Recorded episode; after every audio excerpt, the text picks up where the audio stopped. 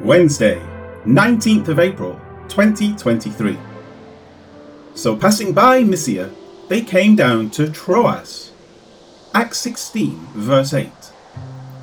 The previous verse revealed the inability of the missionary team to enter Bithynia because the Spirit would not allow them to. With that, it next records, so passing by Mysia. Rather, the verb is an aorist participle, so having passed by Mysia. This doesn't mean that they avoided the area altogether, but that they did not preach there. From their previous location, they had to travel through Mysia to get where they next headed, which is that they came down to Troas. Their travels took them from an area of the highlands to the coastal area where the well known seaport of Troas was. Troas, or Alexandria Troas, is a city on the northeastern coast of the Aegean Sea, which is the western boundary of Asia Minor. Of this area, Albert Barnes notes, quote, This was a city of Phrygia or Mysia on the Hellespont, between Troy, north, and Assos, south. Sometimes the name Troas or Troad is used to denote the whole country of the Trojans, the province where the ancient city of Troy had stood.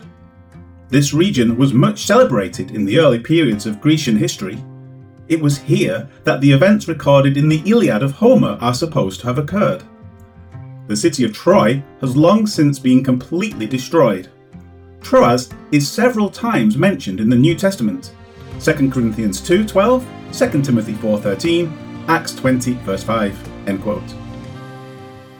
From this area, it is possible to sail off to other areas, and that is exactly what will be needed as the missionaries are led by the Spirit.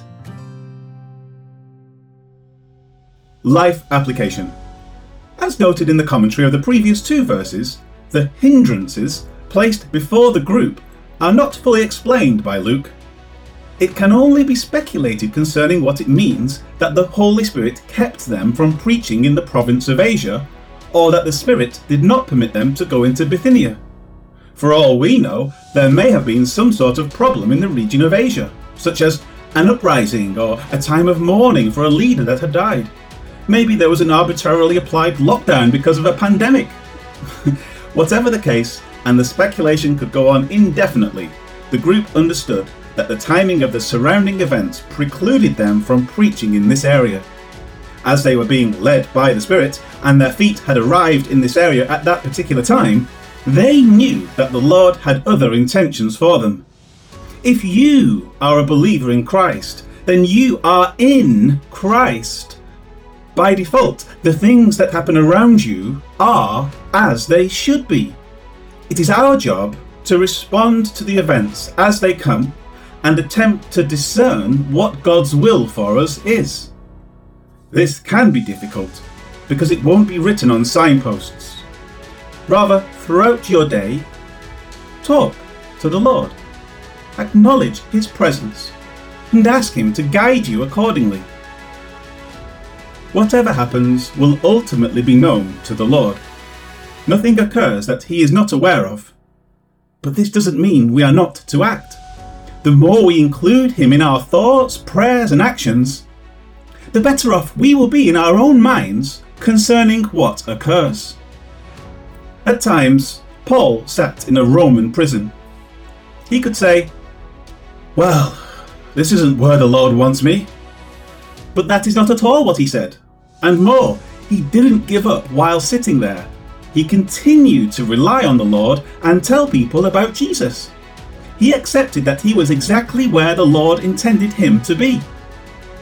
Just because he may not have liked his surroundings, it doesn't mean he didn't accept them as the will of the Lord. Keep close to the Lord at all times. Include Him in all you do. And be sure to acknowledge His will as being a part of where you are at any given moment.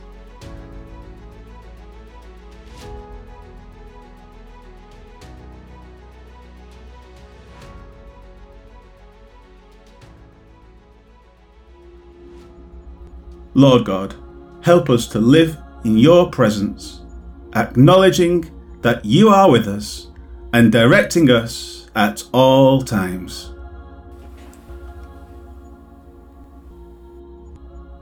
Our denial of this doesn't mean it isn't true. It would just mean that we have failed to accept that you are with us. But you are. And so, Lord, help us to realize this and remain faithful to you no matter what. Amen.